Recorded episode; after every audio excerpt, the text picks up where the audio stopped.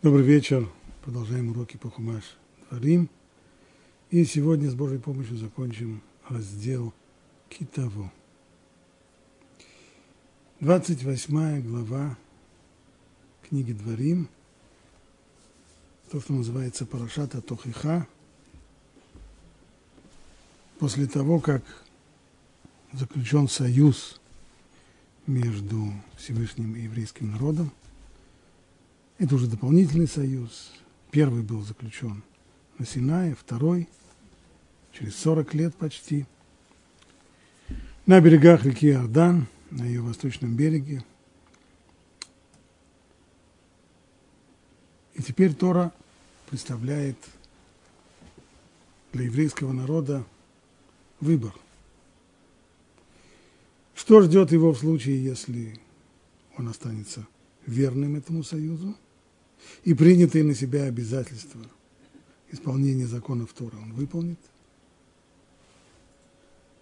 И будет, если ты послушаешься голос твоего Бога, чтобы строго исполнять его заповеди, то поставит тебя Бог выше всех народов, сбудутся на тебе все эти благословения и исполнится для тебя. Если ты будешь исполнять волю своего Бога, благословен ты в городе, благословен ты в поле, благословен плод твоего чрева, плод твоей земли, плод твоего скота. Браха благословений. И наоборот, что ждет еврейский народ в случае нарушения союза?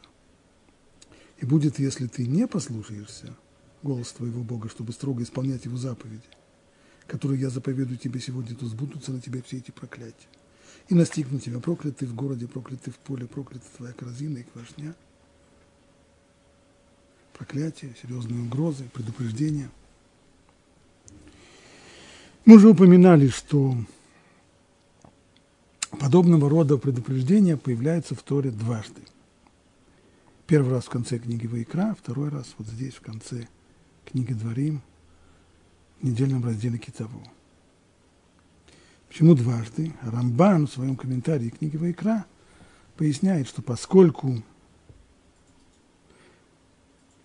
мы знаем, что дважды пришлось еврейскому народу испить чашу страдания вследствие нарушения своих союзных обязательств. И каждый раз это заканчивалось разрушением храма и изгнанием из Израиль, то вполне логично будет предположить, что две разных главы с предупреждениями относятся как раз к двум этим изгнаниям. И Рамбан приводит доказательства, много аргументов в пользу того, что в книге Ваикра содержатся предупреждения о том, те предупреждения, которые реализовались в ходе первого изгнания, разрушения первого храма и Вавилонского изгнания. А предупреждения и проклятия, которые записаны в книге Дворим, их следует уже отнести к, к разрушению второго храма и к Галут из дом, к изгнанию, к которому привели нас римляне. Большую часть этих аргументов мы подробно обсудили. Видно действительно по тексту, что Тора в общих чертах, не, не в деталях, но в общих чертах рисует каким образом реализуются эти проклятия. Сначала, политическая слепота еврейских лидеров приведет к тому, что легионы римлян появятся в Святой Земле. Полководец Помпей захватил штурмом Иерусалим в 65 году – и виновато в этом было, безусловно, руководство народа. Вслед за этим Тора рисует мрачную картину жизни народа под властью римлян, систематическое ограбление. Предсказывает Тора и возвышение царя Ирода, человека, который был чужд еврейскому народу, и Думей, который становится еврейским царем – правит своей страной необыкновенно жестоким образом, в результате чего после уже его смерти, через некоторое время, когда страна уже становится совсем римской провинцией, вспыхивает восстание. Предсказывает Тора и появление римских легионов, карательных, карательной армии, которая была послана императором Нероном, во главе ее стоял полководец Веспасиан, конечно, этих имен Тора не называет снова, все предсказания даны в общих чертах, но совершенно четко можно по ряду признаков определить, что речь идет о римлянах, вплоть до того, что называется и символ, который для римлян был э, обязательным у каждого легиона, орел. Предсказывается и характер войны, который будет. Нет полевых сражений, есть только осады городов один за другим. Описывает Тора и ужасы осады, в том числе осады Иерусалима, включая и совершенно невероятное, ужасающее предсказания случаев каннибализма, которые, как сообщает Иосиф Лави, бывший историк, который был современником и очевидцем этих событий, он описывает в своей книге. И вот там же, среди этих ужасных предсказаний, говорится еще, это 26 стих в 28 главе, «И будет труп твой пищей всем птицам небесным и земным животным» и никто не будет их отпугивать.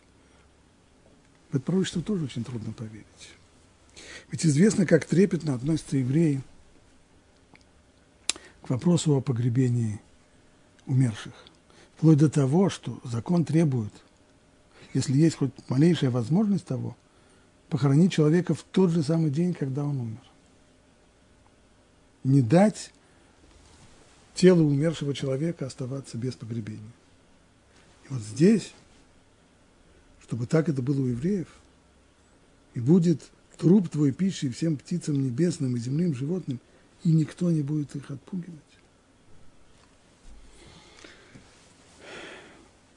И это предсказание тоже сбылось, самым буквальным образом. Флавий рассказывает, как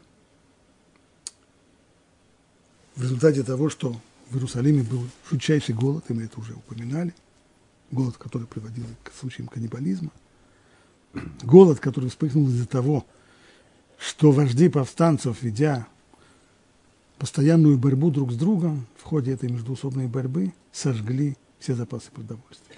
И защитники, и жители Иерусалима, и многие из евреев, которые пришли в Иерусалим из крестных городов и деревень, все они были обречены на жуткий голод. В этом положении совершенно естественно было, что многие из осажденных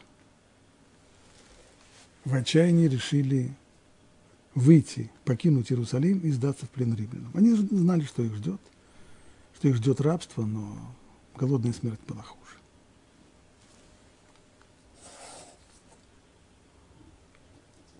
руководители восстания делали все, чтобы воспрепятствовать осажденным покидать Иерусалим.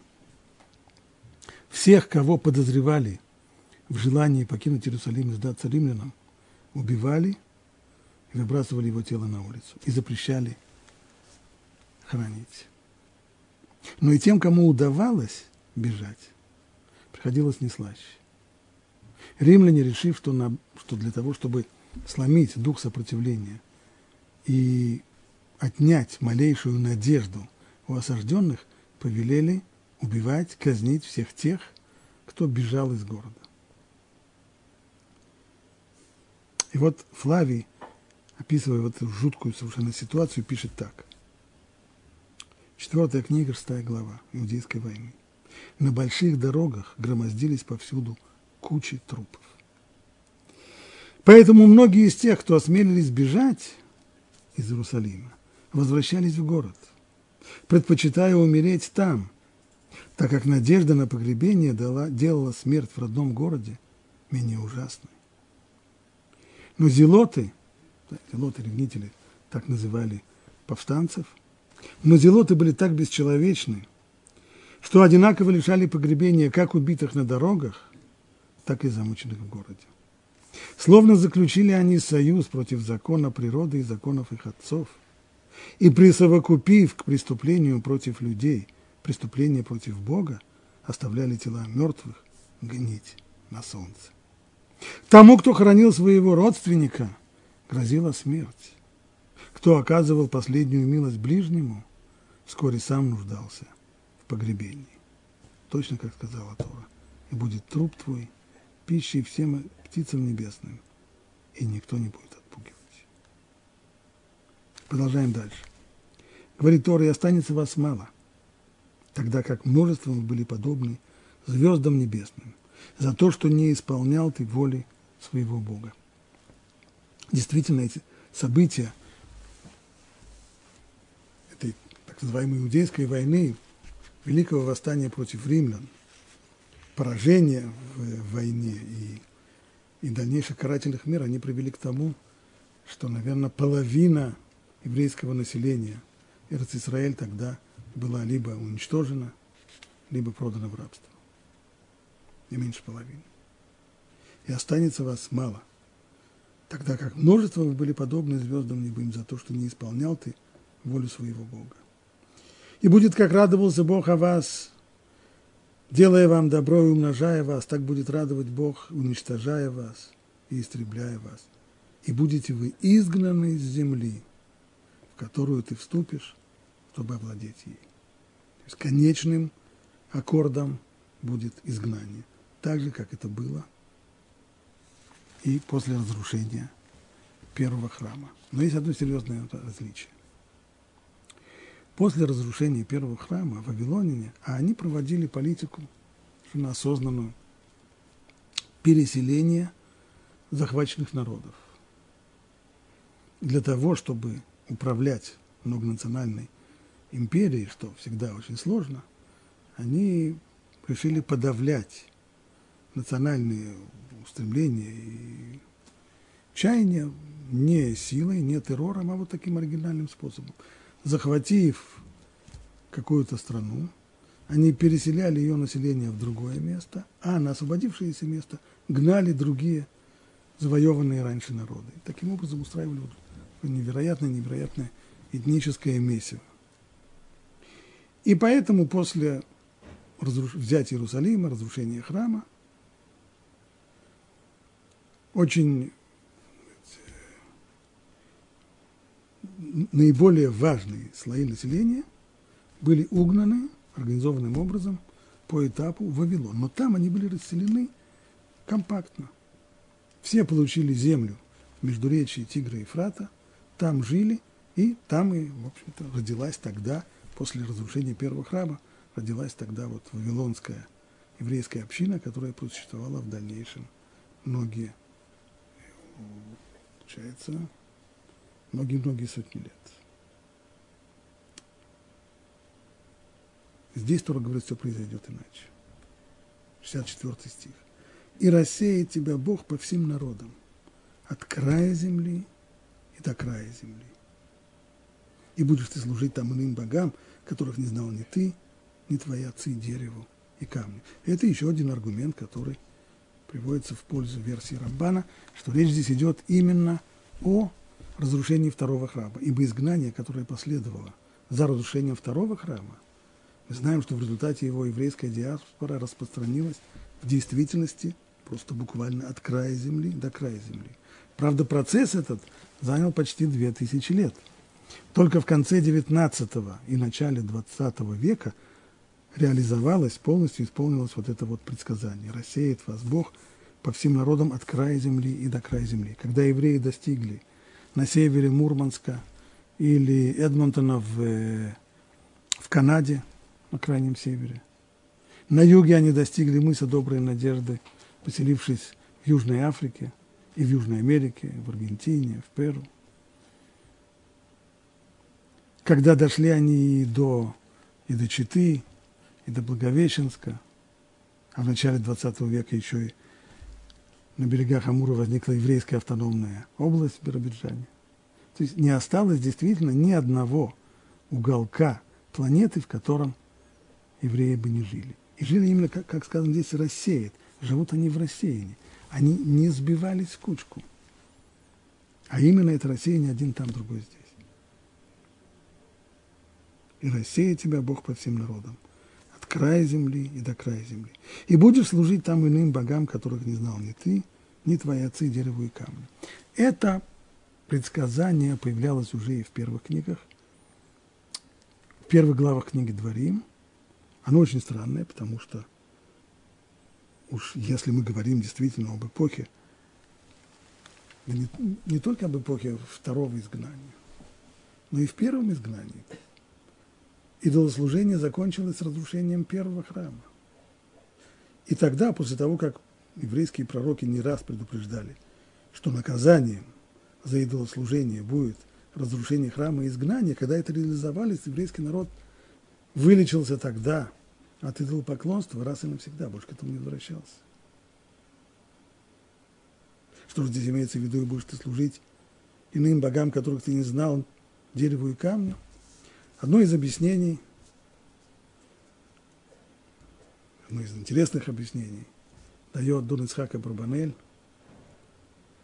который был свидетелем изгнания евреев из Испании, насильственных крещений. Именно в духе своего времени он и поясняет.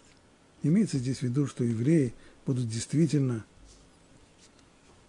служить от всего сердца, как это было в эпоху первого храма, служить идолам. Имеется в виду, что их будут заставлять, их будут принуждать террором и угрозами, экономическим давлением, а иногда и просто угрозой смерти, их будут принуждать креститься или принимать ислам.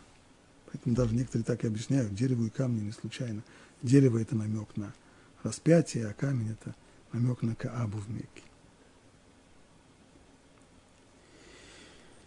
Итак, война с римлянами закончится поражением, взятием Иерусалима, изгнанием и рассеянием. Что будет представлять собой жизнь еврейского народа в диаспоре? Один из элементов этой жизни был упомянут уже раньше.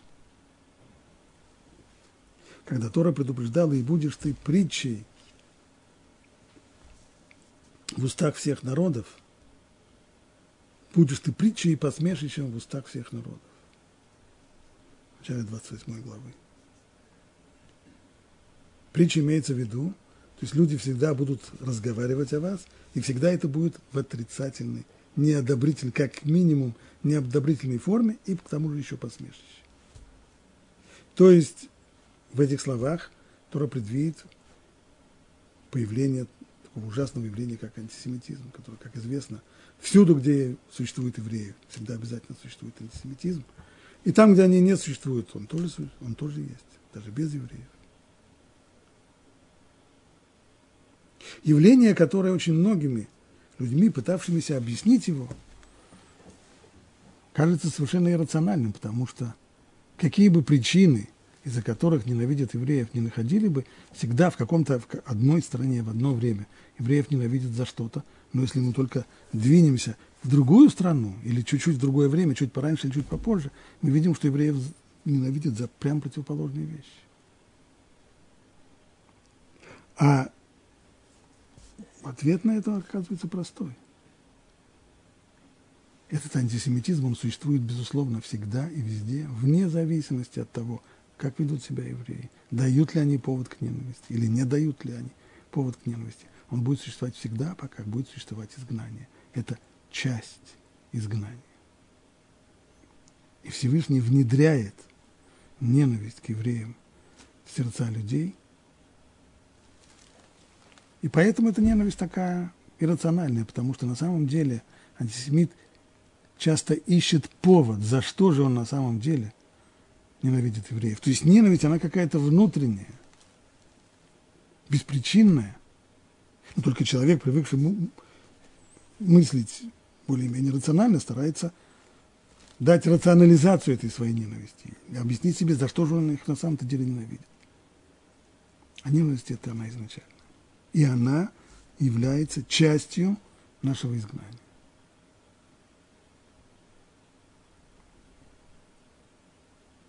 И вот дальше Тора говорит так. Но и среди тех народов, то есть антисемитизмом все не закончится, но и среди тех народов не успокоишься ты, и не будет покоя ступне твоей. Но даст тебе Бог там встревоженное сердце, тоску и скорбь души. И будет жизнь твоя висеть на волоске перед тобой. И будешь пребывать в страхе день и ночь. И не будешь уверен, что выживешь. Утром скажешь, наступил бы уже вечер, а вечером скажешь, наступило бы утро. От страха в твоем сердце, которым ты будешь объят, и от зрелища, которое увидят твои глаза. Но и среди тех народов не успокоишься ты, и не будет покоя ступне твоей. Что значит не будет покоя ступне твоей? Это означает, что ни на одном месте евреи не смогут ужиться. Их, им постоянно приходится, приходится странствовать, переезжая с места на место. Вся история, в особенности европейского еврейства, начиная с раннего Средневековья, это сплошная история изгнания. Если только посмотреть, я специально собрал наиболее известные за тысячу лет изгнания. Начинается все в 414 году в Александрии. Александрийская еврейская община существовала без малого тысячу лет. Она была процветающей, очень многочисленной, богатой, не строго придерживавшейся еврейского закона, к сожалению, но достаточно влиятельной. Только один только факт. Римский генерал, который командовал осадой Иерусалима, был некто Тиберий Александр, который был по происхождению евреем из Александрии, кстати, племянник известного александрийского философа Филона. Он изменил своей вере, он стал язычником, поступил в римскую, стал римским гражданином, поступил в римскую армию и дослужился до поста генералов, он командовал осадой Иерусалима. Тиберий Александр. Так вот, в 414 году, когда в Александрии уже распространилось христианство, то под руководством известного очень авторитета раннего христианства патриарха Кирилла жители Александрии в порыве христианской любви изгнали всех евреев из Александрии, где они жили без малого тысячу лет. Дальше больше. 613 год. В Испании вестготские цари переходят в католичество, и снова кончается все для евреев очень плохо. Король Сисибут требует от всех евреев либо креститься, либо покинуть пределы Испанского королевства. Большинство людей не крестится, уходит – Затем им снова предложено вернуться, а затем в 638 году и еще раз их изгоняют. 634 год. Для интереса немножко в Азии тоже, не только в Европе. Мухаммед, основатель ислама, изгоняет всех евреев из Аравии. Потом несколько сот лет спокойствия, но недолго. 1012 год. Император Генрих II Священная Римская империя, изгоняет евреев из города Майнц. 1113 год.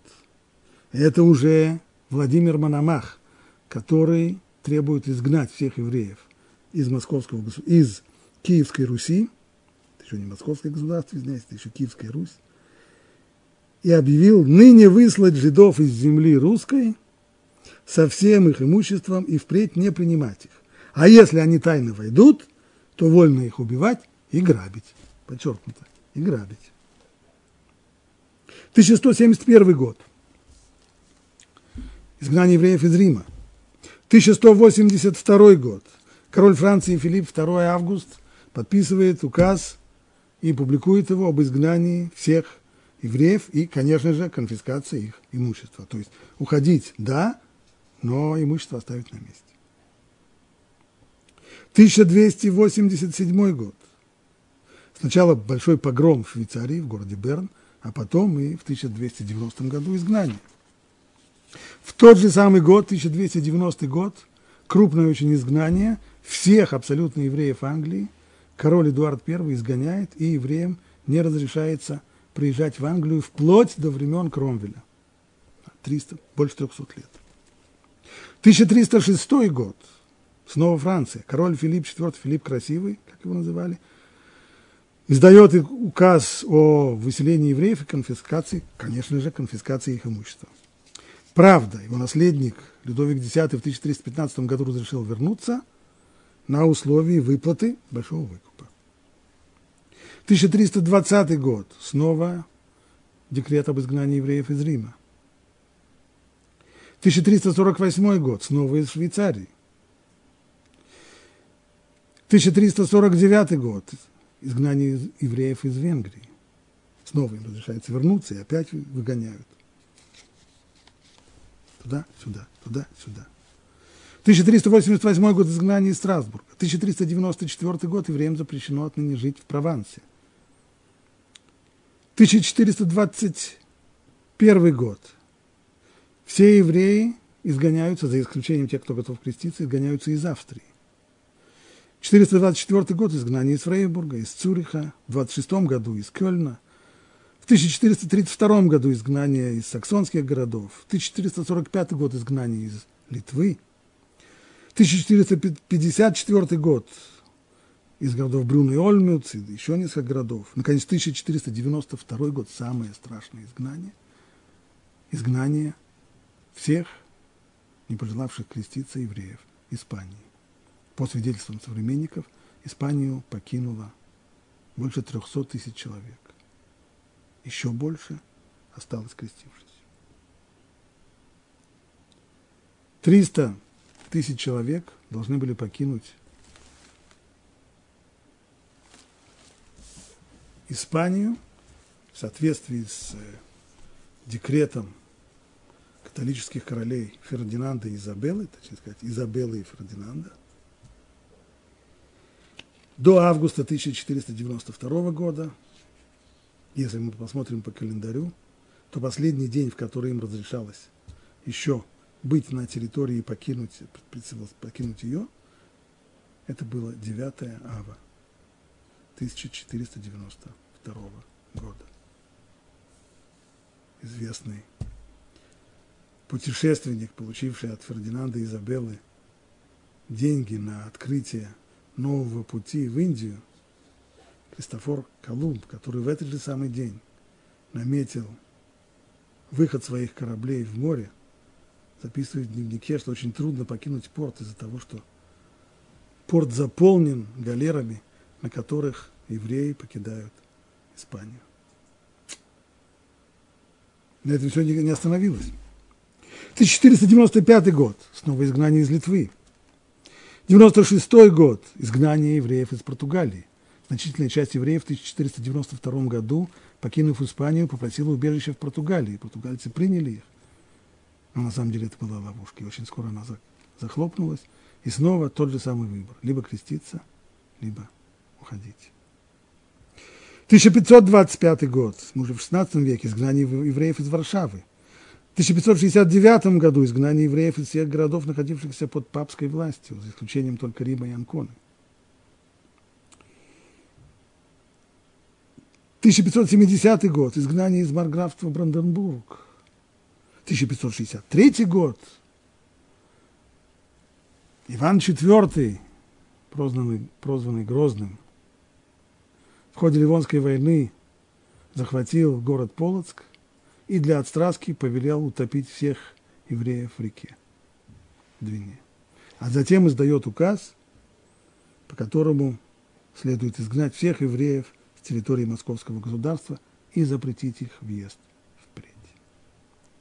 так далее, и так далее. Точно как сказала Тур. И не будет покоя твоей ступне. Но даст тебе Бог там встревоженное сердце, тоску и скорбь души. Страх. Страх, который предсказывает здесь Тора, он стал для многих евреев и образом жизни, и чертой характера. Всюду и везде, на протяжении сотен лет, антисемиты смеялись над еврейским страхом, потешались. Я прочитал историю о том, как во время Первой мировой войны в окопах немецкой армии под страшной артиллерийской канонадой французов сидят э, один, два офицера, один штабс-капитан немецкий, второй лейтенант еврей, и при каждом взрыве снаряда еврей вздрагивает. На что немецкий капитан, поглаживая усы, говорит, о, вот вам, пожалуйста, доказательство превосходства арийской расы. Видите, как вы дрожите и боитесь. А что еврей ему отвечает, господин капитан, если бы вы боялись так, как я боялся, вы бы давно уже убежали из окопа. Жуткий-жуткий еврейский страх. И даст тебе Бог там встревоженное сердце, тоску и скорбь души. И будет жизнь твоя висеть на волоске. И будешь пребывать в страхе день и ночь. И не будешь уверен, что выживешь. Очень часто жизнь евреев была действительно такова, что человек не знал, доживет ли он до завтра. В любую минуту мог возникнуть погром. В любую минуту резня. Эти постоянные погромы, эти постоянные случаи резни привели к тому, что еврейский народ постоянно, постоянно был очень маленьким. Я в 70-х годах еще прошлого века я видел доклад э, специалистов по демографии, которые посчитали, что если бы не постоянные кровопускания, если бы не эти постоянные погромы, попытки уничтожения евреев почти каждые 50 лет в истории, которые случались, то еврейский народ на тот день должен был составлять 90 миллионов людей. А в 70-х годах с трудом было 12 миллионов. А должен был быть 90.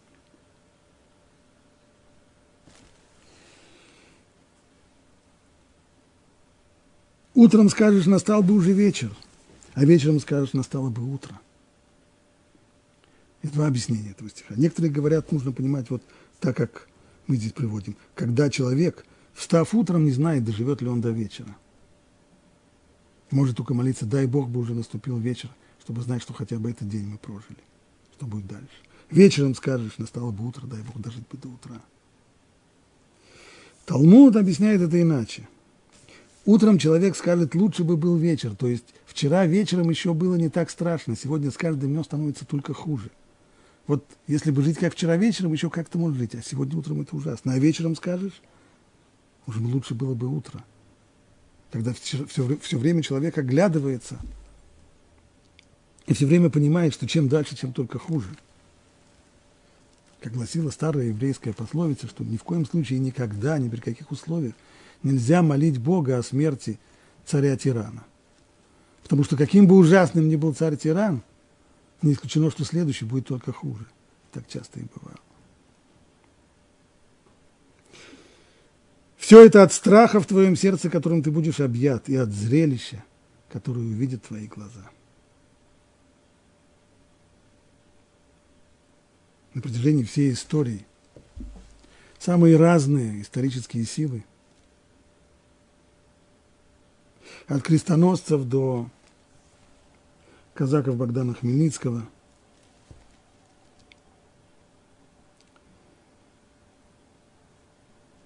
И до отрядов зондеркоманды и Waffen-СС.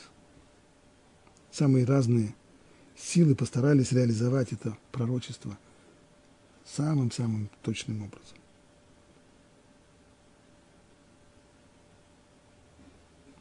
Здесь я хочу прерваться.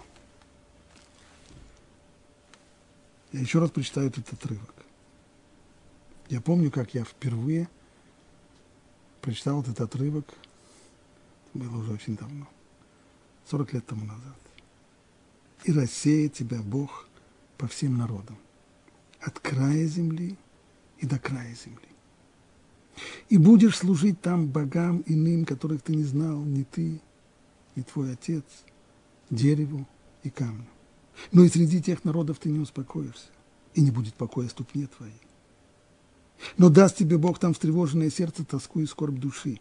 И будет твоя жизнь висеть на волоске, и будешь пребывать в страхе день и ночь, и не будешь уверен, что выживешь. Утром скажешь, наступил бы уже вечер, и вечером скажешь, настало бы утро. От страха в твоем сердце, которым ты будешь объят, и от зрелища, которое увидят твои глаза. Я помню, какое впечатление на меня произвел этот отрывок тогда. С Торой я тогда только начал знакомиться. Но еврейскую историю я изучал и до этого.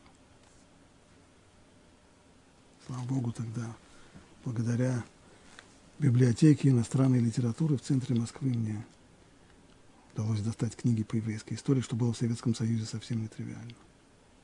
И когда это прочитал, я просто замер. Ведь эти слова записаны за тысячи лет до того, как они исполнились. Исполнились все, абсолютно точно. Ни одного слова здесь не, не, не пропало. Реализовалось все с невероятной точностью. Как можно было предсказать такое? Может ли человек такое написать? Может ли человек предсказать с такой точностью события, все события еврейской истории? И ведь предсказаны они здесь не туманными намеками. Это же не стихи Нострадамуса, которые можно объяснить, все эти его аллегории, которые можно объяснить самым разным образом. Здесь вещи написаны конкретные которые не терпят различных комментариев. Все совершенно ясно, черным по белому. Разве человек может предвидеть такие вещи? Больше того, ведь пророчества, которые даны здесь, в этой 28 главе книги Творим, они же обусловлены. То есть здесь нарисованы два пути – что будет, если вы будете слушаться? И что будет, если вы не будете слушаться? Стал быть, тот, кто предсказал эти события, он не только знает о том, что произойдет, еще за тысячи лет до того, как это произошло, но он и способен управлять историей. Повести паровоз истории либо по этим рельсам, либо по другим. Это уже не предвидение. Это уже власть над историей. И вот тут мне стало страшно. Я понял, что я влип. Если до сих пор я мог э, играть самим собой в прятки, то тут я понял, что мне уже никуда не идти. Я понял, что человек такое написать не может. Я понял, что авторство Торы, если только можно так о этом говорить, это для меня, по крайней мере, вопрос решенный. Я еще не знал многого-многого-многого, что узнал потом. Но вот этого отрывка, вот этих вот пяти стихов тогда меня мне хватило. Меня это добило. Совершенно ясно. Понятно, что для этого нужно, чтобы воспринять это так, как я воспринял, тогда нужно было быть знакомым с историей. Я просматривал сегодня перед уроком, просматривал многие комментарии вот этой главы. И они все просто поразили меня своей поверхностностью, потому что когда пишут эти комментарии люди, которые с историей хорошо не знакомы, то вот эта вот сила увидеть, как все реализовалось четко, ясно, она, она у них отсутствовать не дает, и поэтому они пытаются привязать эти вещи к каким-то довольно странным, странным обстоятельствам, и в результате та невероятная совершенно сила, которая содержится в этом отрывке, она как страшный удар кулака, который попадает в вату. Но тогда у меня было не вата, тогда я это удар по голове почувствовал очень сильно.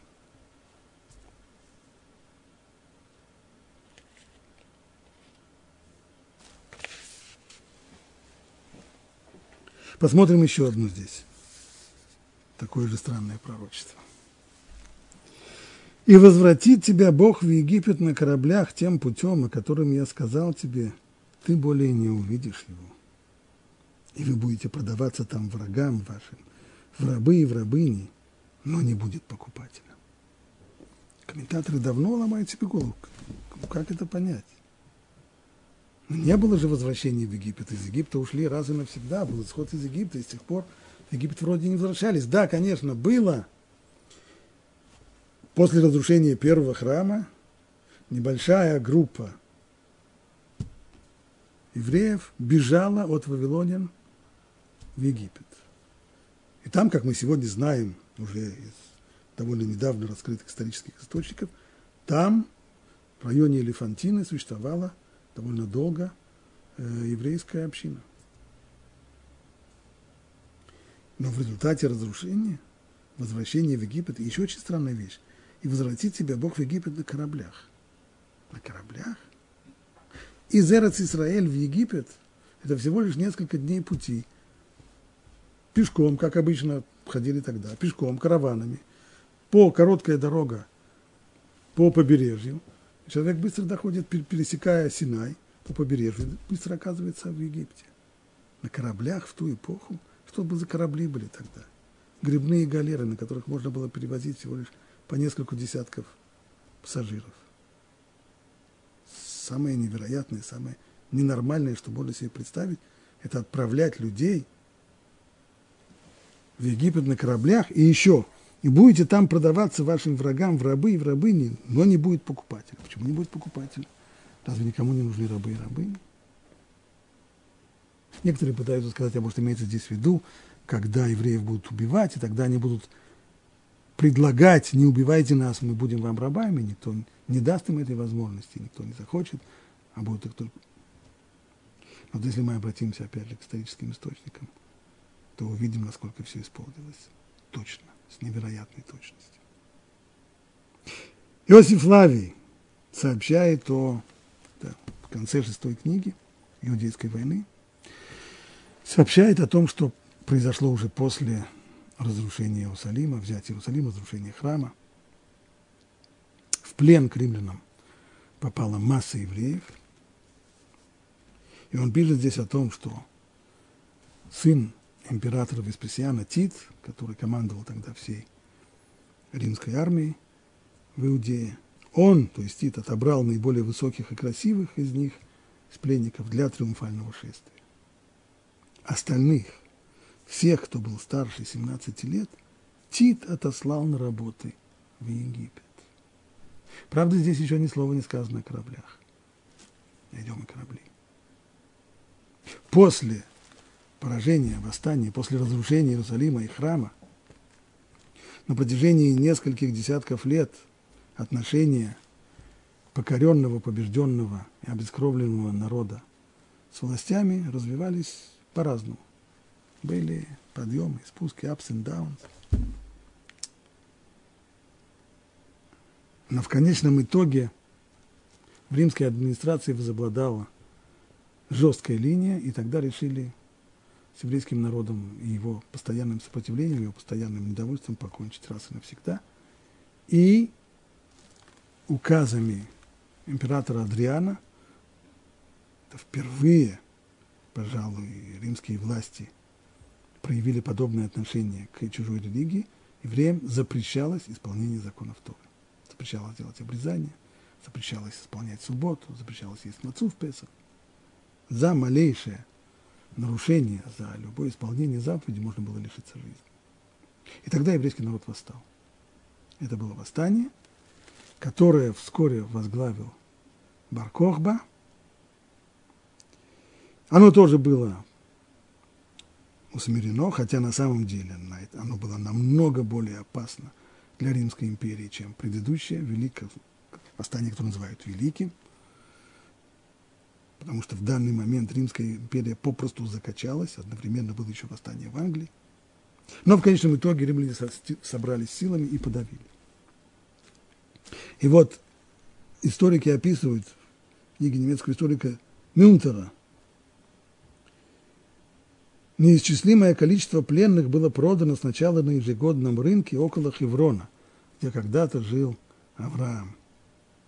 За каждого раба платили цену дневного корма лошади, то есть рабы совершенно обесценились. Если раба покупали за цену дневного корма лошади, это просто, просто почти даром. Пленные, которых не удалось продать там, то есть какой был порядок, армия захватывала пленных, а затем продавала их частным работорговцам, которые обычно следовали в обозе вслед за армией. Ну, всех, кого могли, продали, но больше нет. Всех, которых пленные, которых не удалось продать там, были привезены в Газу на рынок, впоследствии названный рынком Адриана. Тех же, что не удалось продать и там, погрузили на корабли и доставили в Египет. Многие умерли в дороге от голода и в кораблекрушениях. Из Газы в Египет на кораблях, на кораблях, конечно, таких, что многие из них даже от Газы до, до Египта не, до, не дотягивали к кораблекрушению. Точно как сказала Тора. И возвратит тебя Бог в Египет на кораблях, тем путем, о котором я сказал тебе, ты больше не увидишь. И будете продаваться там врагам вашим в рабы и рабыни, но не будет покупателя. Точно как рассказывал. Если рабов уже продавали по цене дневного корма лошади, и тогда не находилось покупателей. Все совершенно точно. Один к одному. Кстати, есть в этом символическое значение. Когда еврейский народ здесь предупреждается, что в конечном итоге вас отвезут в Египет. То есть отвезут туда, откуда еврейский народ начал свой исторический путь. И сейчас его возвращают на место. Ничего вы не достигли. И ничего вы не добились. Возвращайтесь снова в первый класс.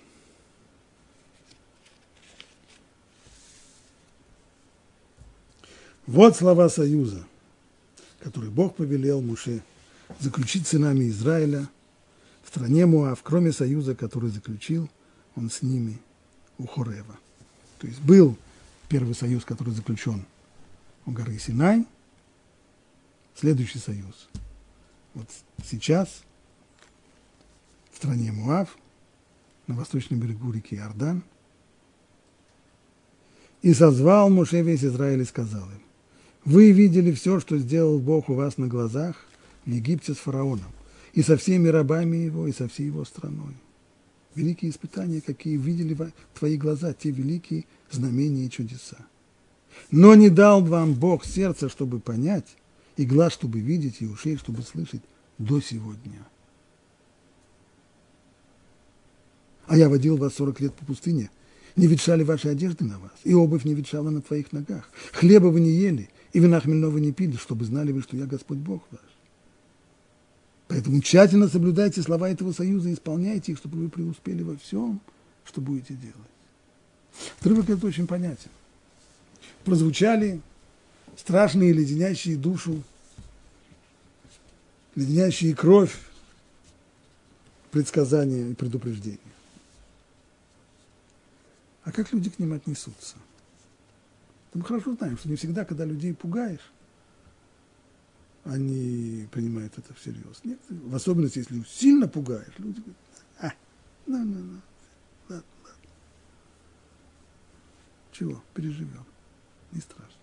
Да и не случится это. Поэтому Муше взывает к людям.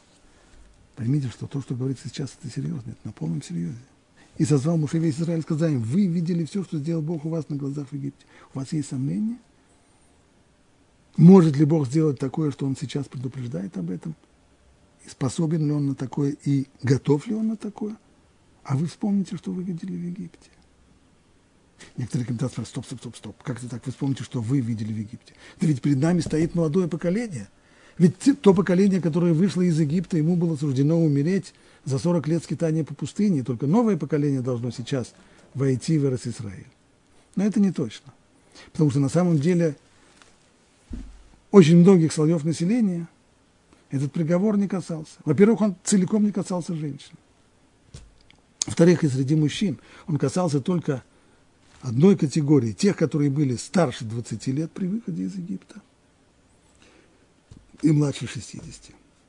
Все же, кто младше 20 и старше 60,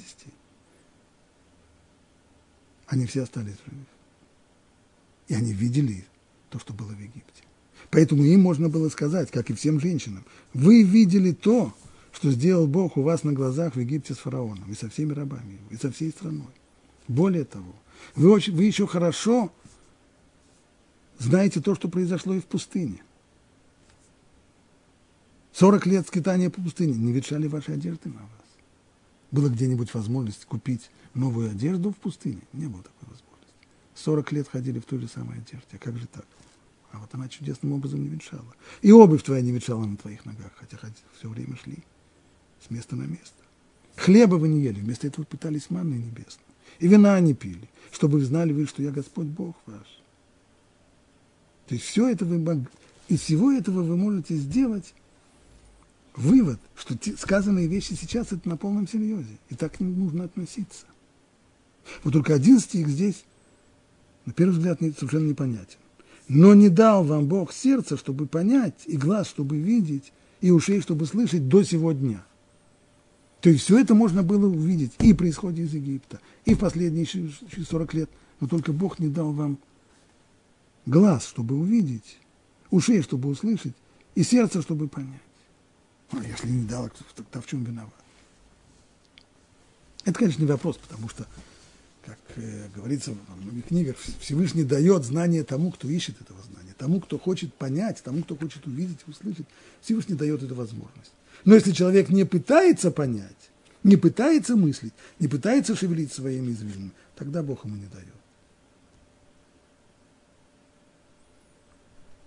И при всем при том сказано, но не дал вам Бог сердце, чтобы понять, и глаз, чтобы увидеть, и ушей, чтобы услышать до сего дня – то есть в этот день все изменилось. А что же здесь изменилось? Говорит Раши. Но не дал вам Бог сердце, чтобы осознавать, мил, что осознавать что? Милостивые деяния Всевышнего и быть преданным Ему. То есть до сих пор преданность ваша была, мягко говоря, слабая. Почему?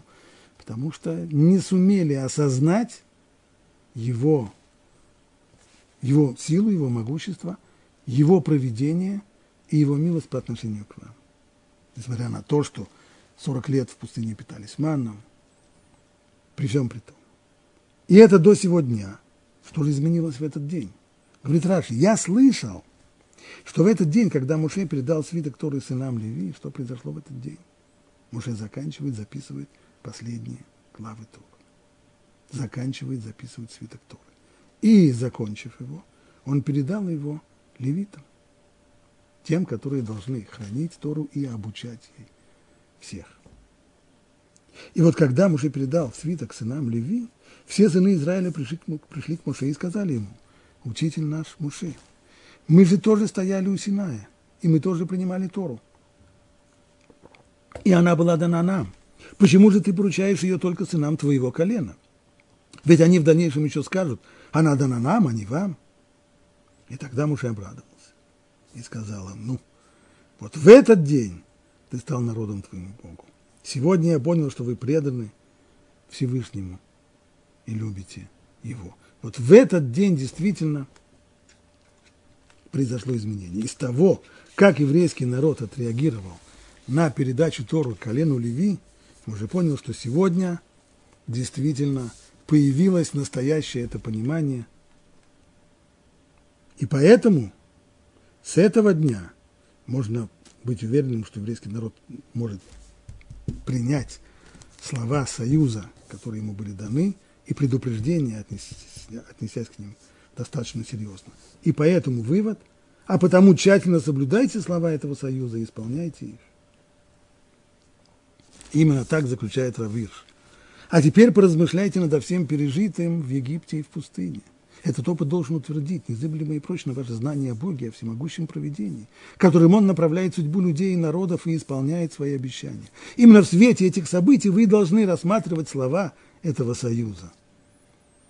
Содержание этого выбора между процветанием с одной стороны и гибелью с другой стороны, который я сообщил вам. И этот выбор зависит всецело только от вашего поведения. Ныне после всего того, что вы испытали в собственной жизни, на конкретном собственном примере, вы должны знать, что ни одно слово из этого союза не останется неисполненным. И так оно и было. Второе объяснение Раши. Как понять вот эти слова? И не дал вам Бог сердце, чтобы понять, и глаз, чтобы увидеть, и ушей, чтобы услышать до сего дня – Пишет Раши другое объяснение, человек способен постичь глубину мысли своего учителя и мудрость, его учение только по прошествии 40 лет. То есть то, что человек слышит сейчас от своего учителя, ему кажется, что он понял, конечно же понял. Прошествии 40 лет ты начинаешь понимать всю глубину того, что он сказал. Только тогда до тебя доходит это самым-самым глубоким образом. И это точно. Это я могу сказать на своем собственном примере. Поэтому Всевышний не был строг с вами до сегодня.